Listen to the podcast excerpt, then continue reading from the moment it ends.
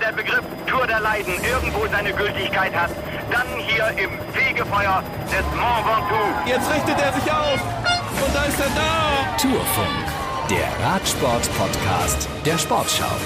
Hallo zusammen, da sind wir wieder nach der Vuelta in Spanien, die, das können wir glaube ich sagen, in die Geschichte eingegangen ist und über die wir sehr gerne reden. Mir zugeschaltet in Hamburg ist unser ARD-Radioreporter Holger Gerska. Moin Holger. Hallo Moritz.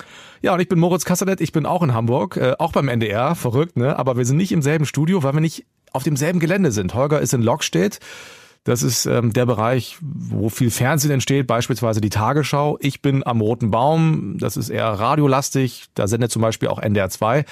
Und ich habe mich hier ins Studio gezogen und staune immer noch so ein bisschen über den Ausgang der Vuelta. Du auch, Holger?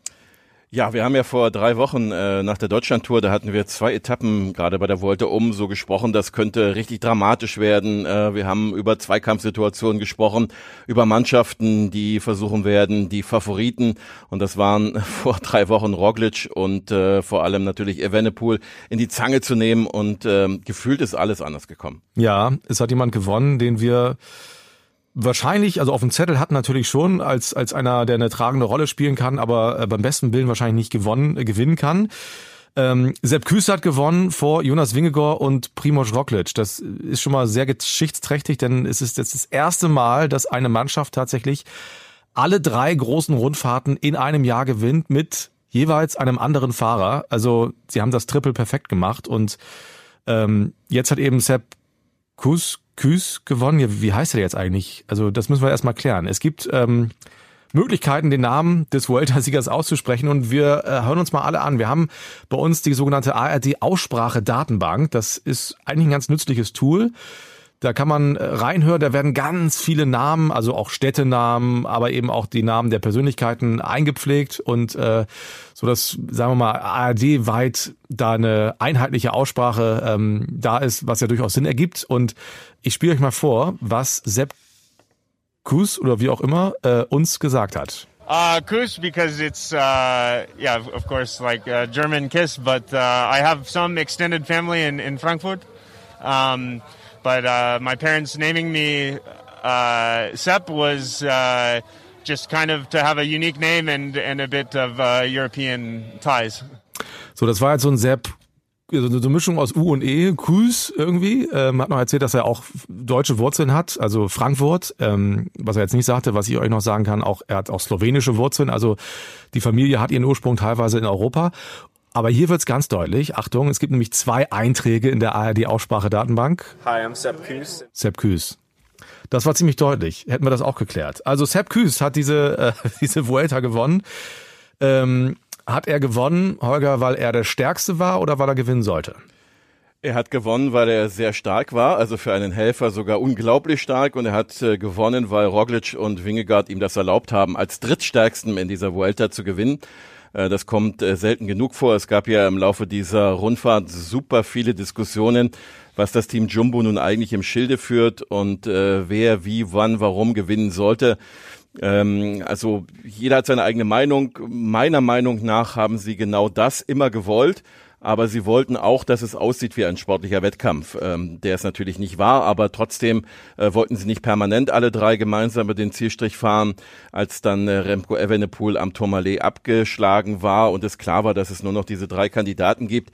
Sie wollten auch Vingegaard und Roglič mit Etappensiegen natürlich auch zufriedenstellen, das ist ihnen auch gelungen, und sie haben den Vorsprung auf Sepp Kuss, jetzt ist Sepp Kuss, tatsächlich auch immer in dem Rahmen gehalten, dass er das rote Trikot hat, und ich unterstelle der Mannschaft mal eine sehr detaillierte Planung, und ich glaube, genau so, wie es jetzt gekommen ist, wollten sie es die ganze Zeit. Auch vorher schon?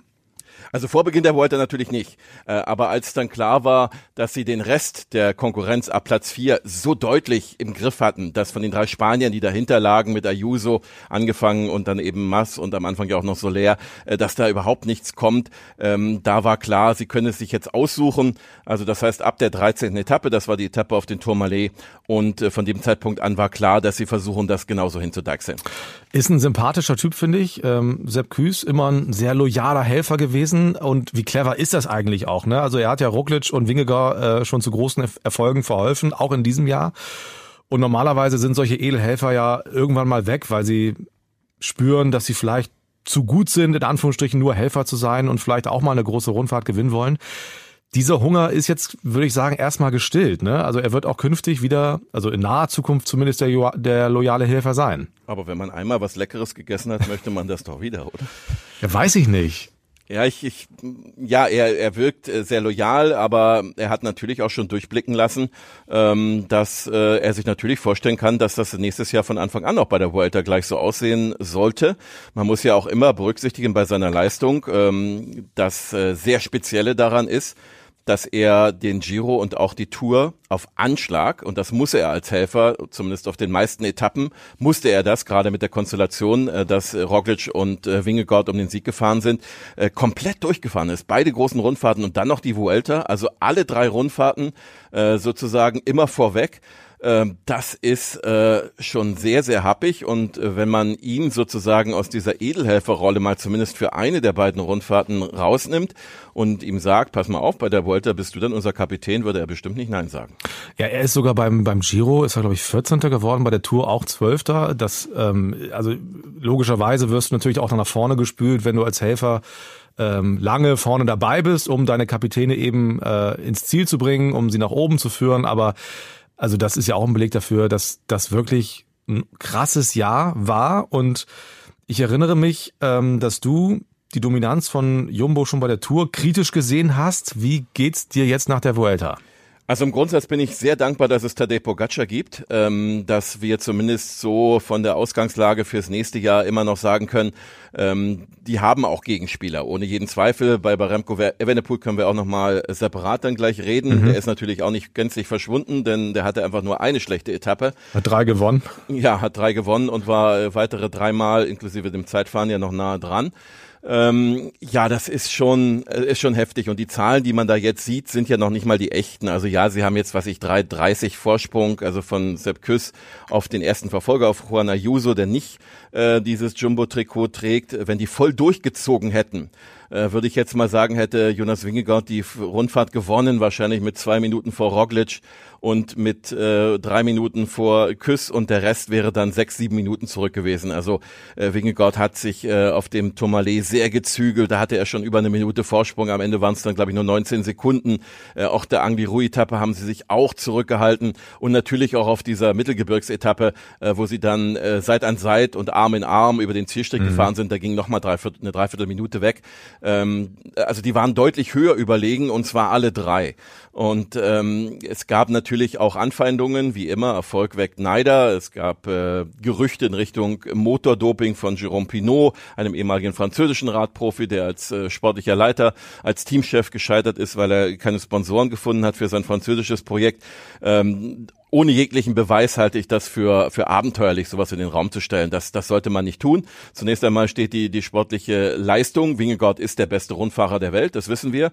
Dass er allerdings gemeinsam mit Roglič dem Rest des Feldes so überlegen ist und dass da so gar nichts kommt, das sorgt natürlich für Argwohn, und die Leistung von Sepp Kuss natürlich umso mehr, mit der Vorgeschichte Giro, Tour gefahren und dann nochmal so eine Leistung abrufen zu können über 3 Wochen.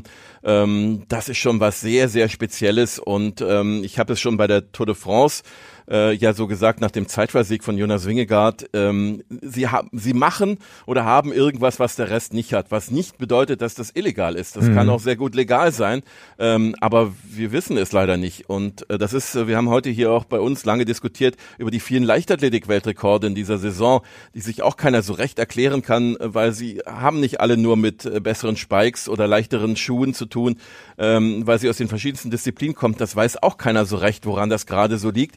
Da hält man sich aber natürlich mit Vorwürfen zurück, das sind dann alles super Talente, und vielleicht muss man das im Radsport auch erstmal annehmen, aber in jedem Falle steht diese Mannschaft momentan so meilenweit über den anderen, dass einem Angst und Bange werden muss, und ehrlicherweise muss ich sagen, ich habe mich selten so gelangweilt bei einer großen Rundfahrt, weil nach 13 Etappen, wenn man nur noch zugucken darf, wer jetzt aus dieser Mannschaft die Vuelta gewinnt, das ist dann doch ein bisschen wenig.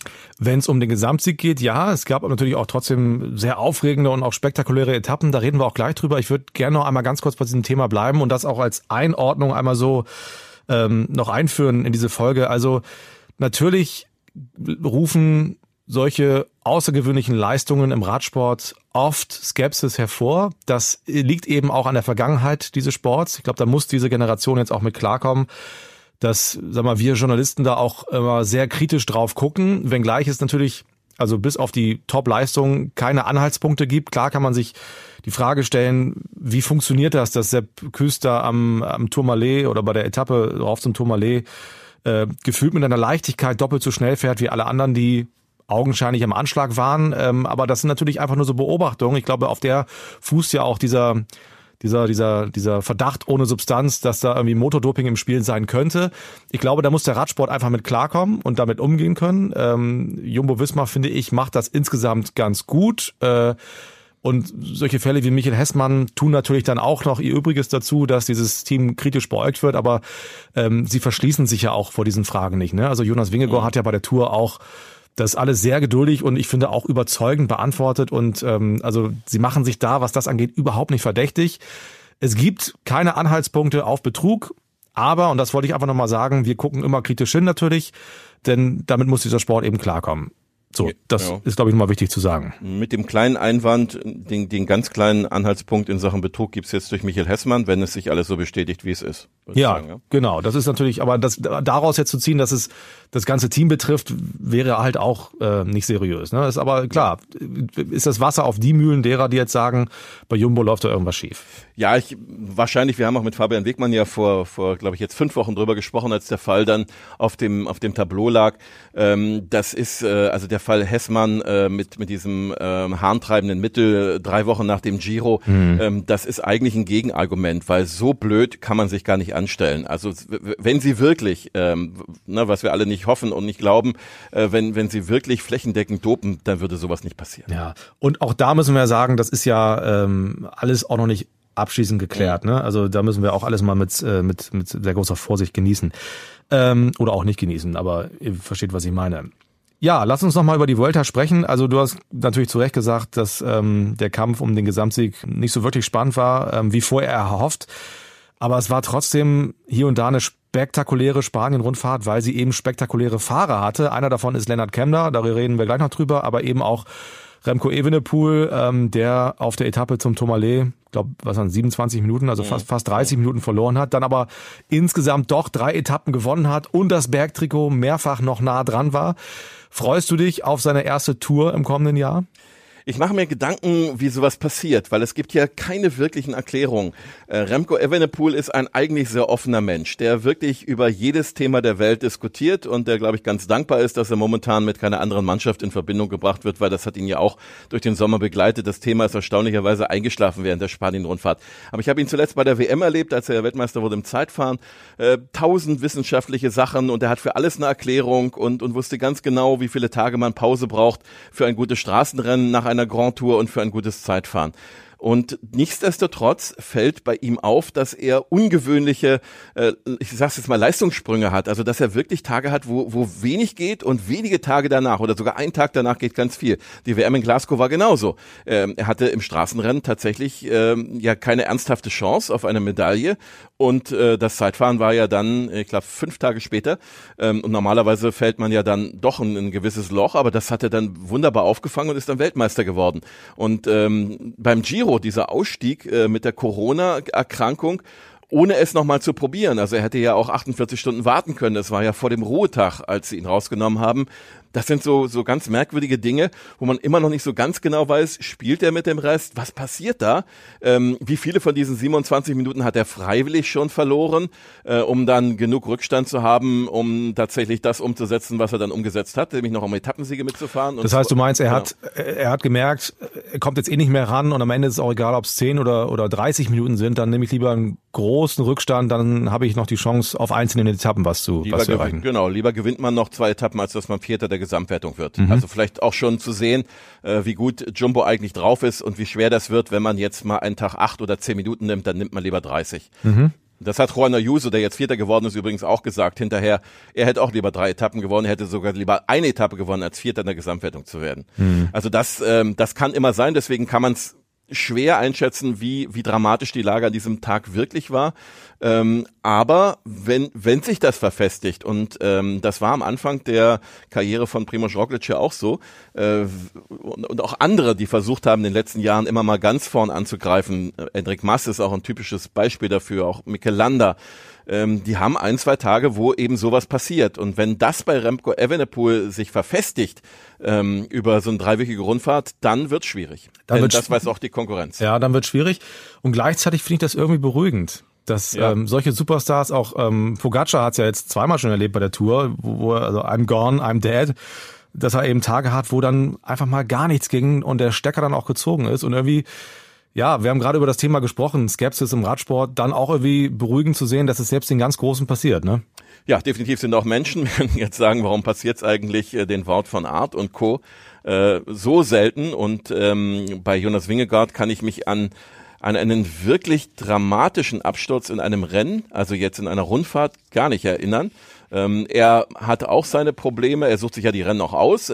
Bei ihm hat man so das Gefühl, er würde gar nicht antreten, wenn er dann glaubt, er hätte keine Chance. Er war deswegen ja auch bei Weltmeisterschaften nicht so präsent, auch wenn der Kurs ihm vielleicht entgegengekommen wäre in den letzten Jahren, vor allem in Australien.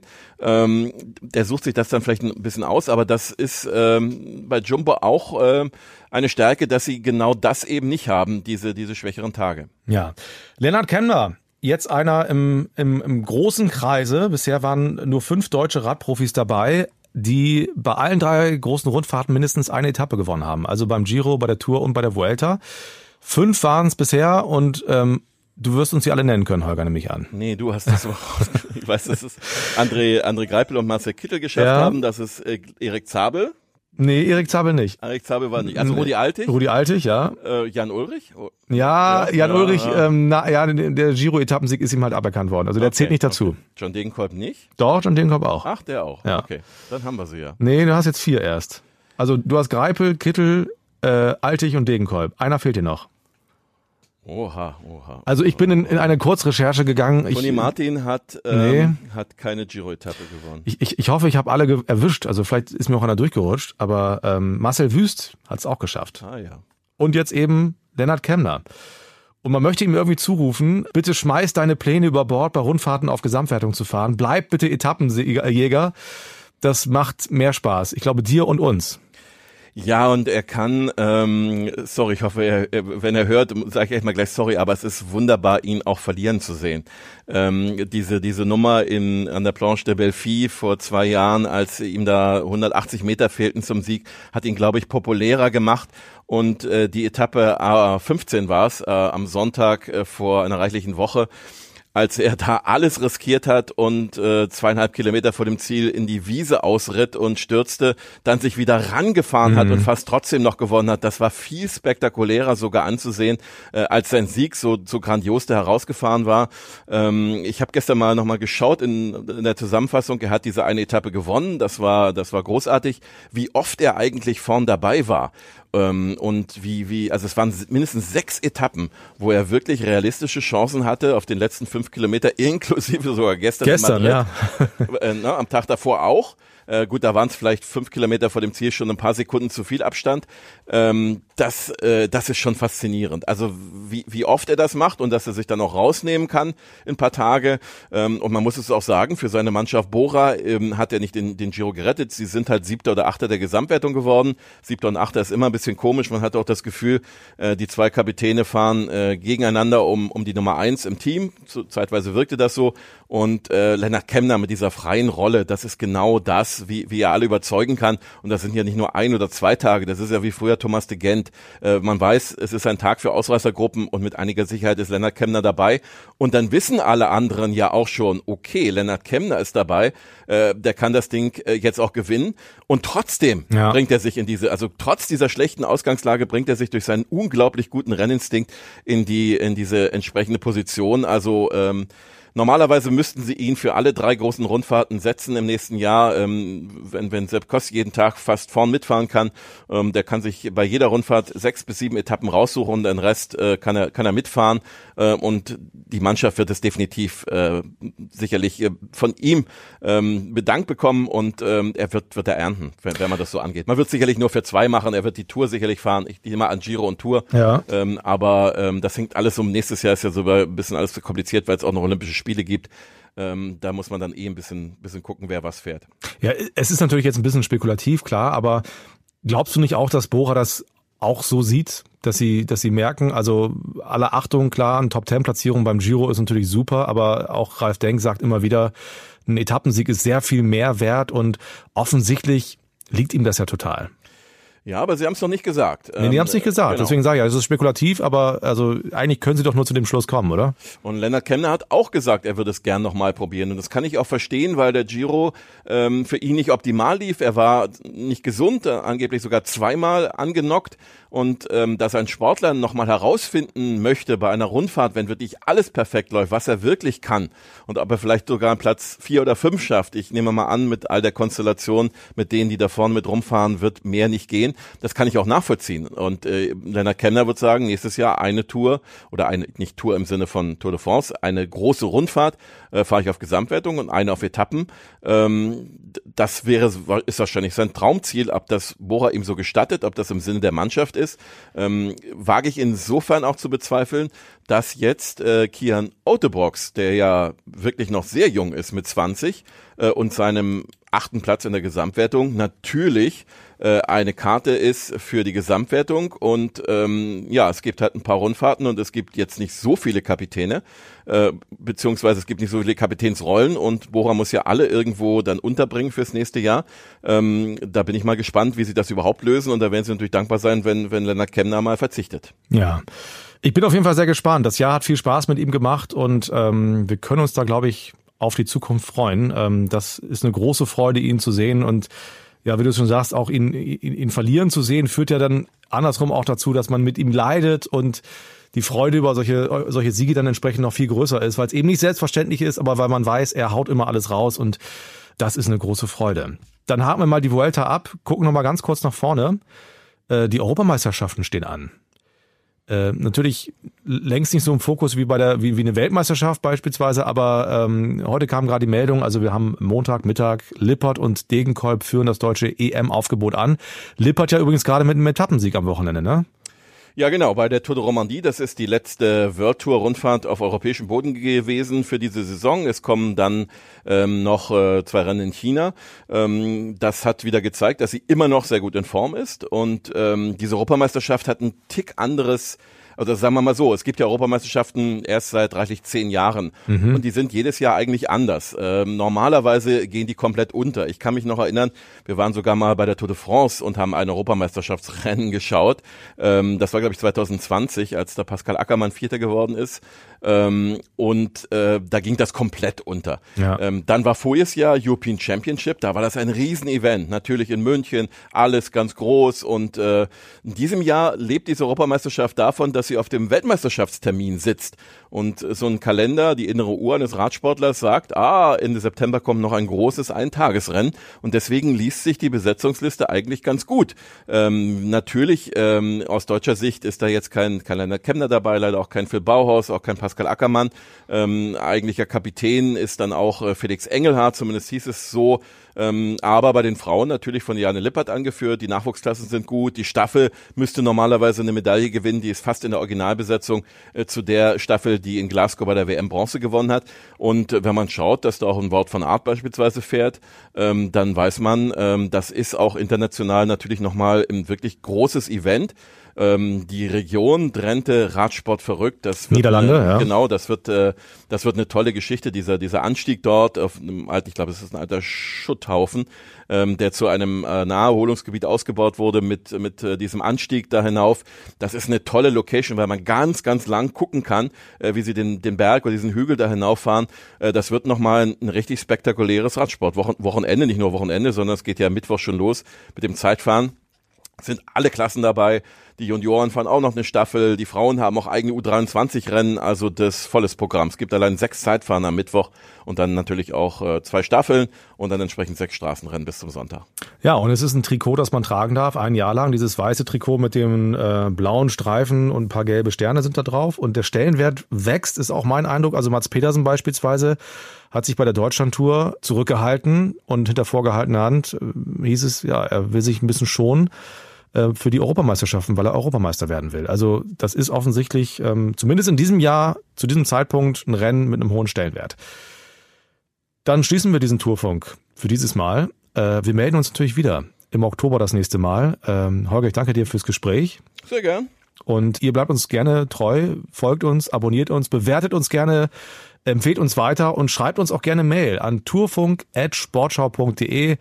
Diese Folge gibt's wie alle in der ARD Audiothek und da gibt's noch ganz viele andere spannende Sachen. Also klickt gerne mal durch. Ich sage danke fürs Zuhören. Ich bin Moritz Kassanett. Bis zum nächsten Mal. Tschüss. Wenn der Begriff Tour der Leiden irgendwo seine Gültigkeit hat, dann hier im Fegefeuer des Mont Ventoux. Jetzt richtet er sich auf und da ist er da. Tourfunk, der Radsport-Podcast der Sportschau.